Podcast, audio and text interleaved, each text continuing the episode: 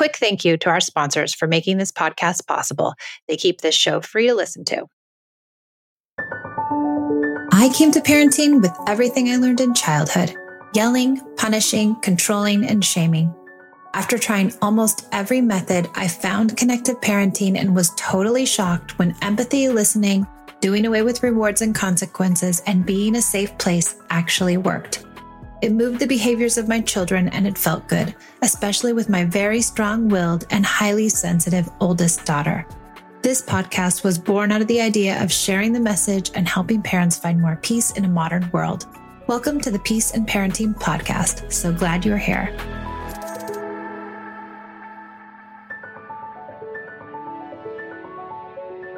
Welcome back to the podcast. It's me, Michelle, and I'm here talking about mindset shifts and how important I believe that they are in parenting. And in fact, I think they're one of the most important things in parenting, changing our mindset, because we come from a society that has a certain way of looking at children. The old school thought of children should be seen and not heard. Children need to be punished in order to learn things. Children need consequences. Children are born immoral and that we need to teach them explicitly everything through the use of punitivity. So, this overarching idea is kind of knitted into our society and its ethos. And so, of course, it permeates into all of us. And even the most conscious of people or parents, you know, who believe in all these ideas of connective parenting, we can't help but have these ideas, these other, you know, societal ideas creep into our mind. Not only that, but when we're parenting with consciousness or connectivity or gently or peacefully, we feel judgment from the, the people around us who don't accept that as a way of parenting or really frown upon it. So we can't help for our mindset to be a certain way in this world, in society. And that mindset really affects the way in which we come to our kids and to our parenting.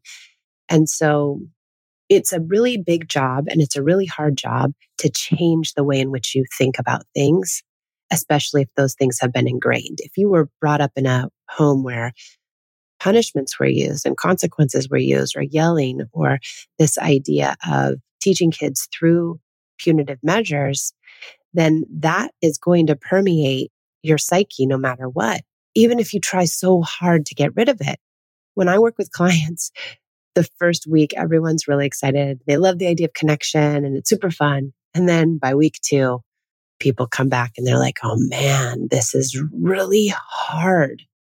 A lot of people believe it's really, really hard. Those, you know, the second, the third, the fourth week, because it's not the idea of connection that anyone will really argue with it when you really sit down and talk about it.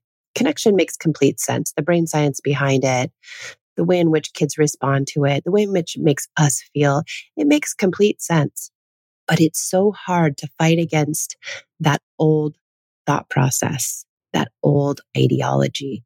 It's almost as if you're working twice as hard. So you're working really hard to understand, oh, I can use these tools instead of punishments, or I can infuse, you know, special time here, or I can, you know, really lean into play.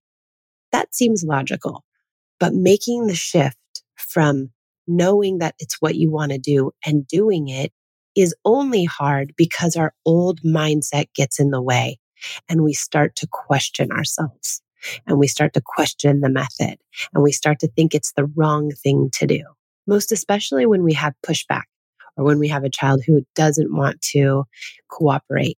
Then it really pushes us into this idea of like, it's not working or this isn't the right thing to do. I need to go back to using consequences. Aren't there some consequences I could use? I have a client saying to me lately, well, yes, I believe it and all, but then, you know, at some point you have to use a consequence, right? And I think, you know, this parent didn't really, they, they might have believed that, but I think they were just scared, you know, scared that they would be doing the wrong thing and they would be doing a disservice to their kids. So when we can change our mindset, when we can really truly believe that our child is not a bad kid or doing things that are wrong because there's something wrong with them or that they don't understand the right thing to do or that they aren't moral or all the negative things that go through our brain when our kid makes a mistake. When we can change the mindset into believing this child isn't doing well. They're not finding their way in this moment. They are offline. They are making a poor choice because they can't access the right choice, not because they're a bad person. When we can change that particular mindset and also the mindset that goes along with if they are bad, then I have to treat them badly. I have to give them a punishment. When we can change that mindset in our head and actually truly believe it and let the bad behavior, quote unquote, go, when we can do that, then it doesn't matter what tool or trick or tip I give you.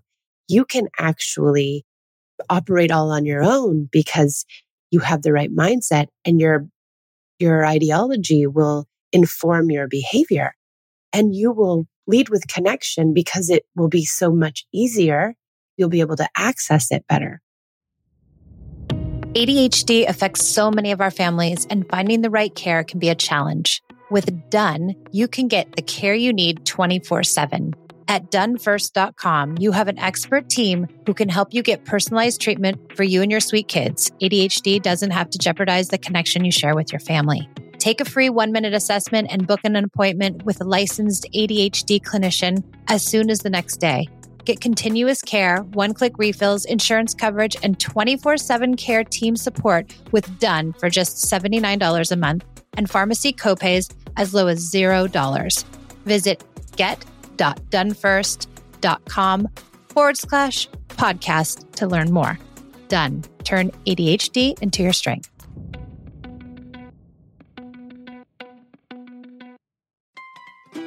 This episode is sponsored by ByHeart.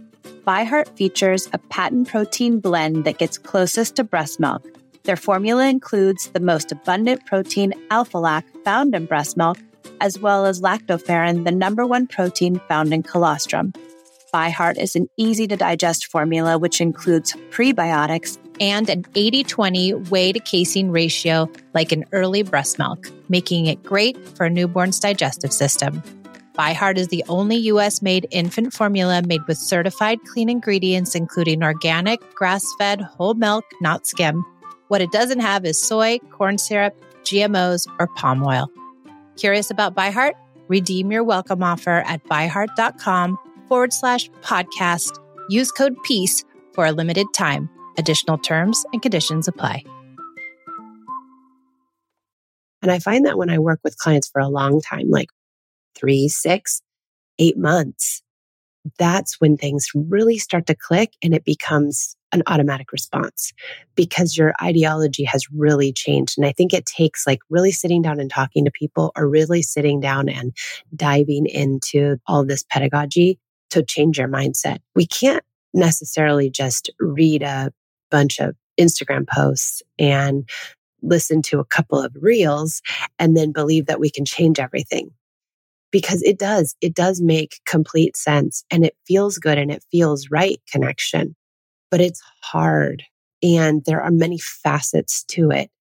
And if, if you don't change the way in which you think about parenting, even before or while you are learning these ideas, you really can't change your entire methodology because that mindset shift will constantly be bringing you back to the place where you believe that your children are not, they're not good inherently. And somewhere inside of us and our society has told us that, that exact thing, that children aren't good and they need us to make them be good by punishing them, by giving them consequences, by yelling at them, even just by correcting them. I call correction and reprimand and lecture kind of like punishment light. That this new way of like reasoning or talking to our kids. And what it really ends up being is I'm going to sit you down and tell you how wrong you are. Let's have a talk about it. But these talks people have about it, people, parents often, not always, but often have about it are like, let me tell you all the things you did wrong in this situation. I'm so guilty of this when Esme was younger. I honestly would like have a long winded lecture with her, telling her all the things that she was doing wrong. And she would be like, la, la, la, la, la, la, put her hands over her ears, tell me she doesn't want to listen. And then I would get more angry because you're not listening to me. How dare you not listen? And I think that idea of just correcting a child or really lecturing them is also can be considered a punishment because you're just pointing out their wrongdoing in hopes that you're teaching them how to be good.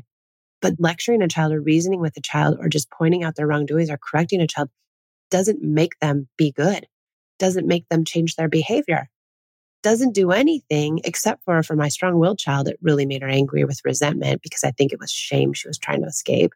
And for our kids more like Pia, you know, it just pushes them deeper into their withdrawal. And for other kids, it does all kinds of other things. But what it doesn't do, I don't think, is teach a child how to quote unquote be good, do better, make a better decision. I think kids don't make good decisions because they're offline, because their thinking brain isn't working in the moment. They can't access it. And so they make the poor decision. So if you can get away from wanting to correct and teach and punish and wanting to make your kid be good through those methods, if you can change that mindset, then you can also then in turn change your behavior because you take in the consequences, punishments, threats, bribes, reasoning, lecturing off the table. And that's what I do with my clients when I first meet with them. I say, okay, guys, we're going to get rid of all that stuff. And it's hard. It's really hard because even if you're just using it a little bit, it's hard to get rid of it. And, and people really panic like, oh my gosh, I, what am I going to do? Nobody's going to do anything in this house. And that can be the case for a little bit, but it all comes around. So when we get rid of those, so when I work with people and I say get rid of those, it almost forces you to begin to start to shift your mind because you can't use those anymore.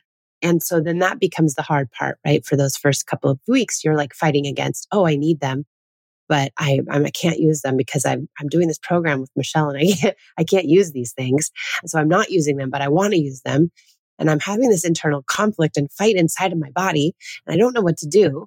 And it becomes very tiring because you're constantly questioning your brain's working so hard and you're trying to form these new neural pathways. And it's a struggle. It's a real struggle. And I think the check ins I have with my, the weekly meetings I have with my people, it's like, I'm so glad we can do that because they need to come back and have the reinforcement because a lot of them will come back be defeated and like i can't do this you know this is too hard and i'm not i'm not being successful and I think part of the not being successful is that their brain hasn't taken that leap to this new change, to this new way of thinking. So if you can do anything for yourself, I think if you can change the way in which you think about kids and parenting and think of good and evil and punishments and consequences versus connection, if you can change and move to this other way of believing kids are inherently good and that they make mistakes only because they're having a hard time and that you don't need those things to produce great kids, then you'll have an easier time of applying all of the ideology of connected parenting. It's not easy, everybody. I've had a hard time. I've had many, many horrible days. I still do the wrong thing. I'm that first year was excruciating, um, but I'm glad I did it. You know, I I recently celebrated a birthday, and um, my sweet Esme um, wrote me the most incredible card, and and it was just it warmed my heart. And you know, we've had our struggles, but that's what I want. She's 17 now, and we're we're friends. And um, I deeply respect her and I'm so grateful for her for leading me to this work. So that mindset shift is what got me there. It's part of what I, I help my clients do. And I hope that this podcast can help you shift your mind in that way too. So you can have a little bit easier time applying the ideas of connection. Thank you for joining me on the Peace and Parenting podcast. I really appreciate it. And I'll see you guys next time.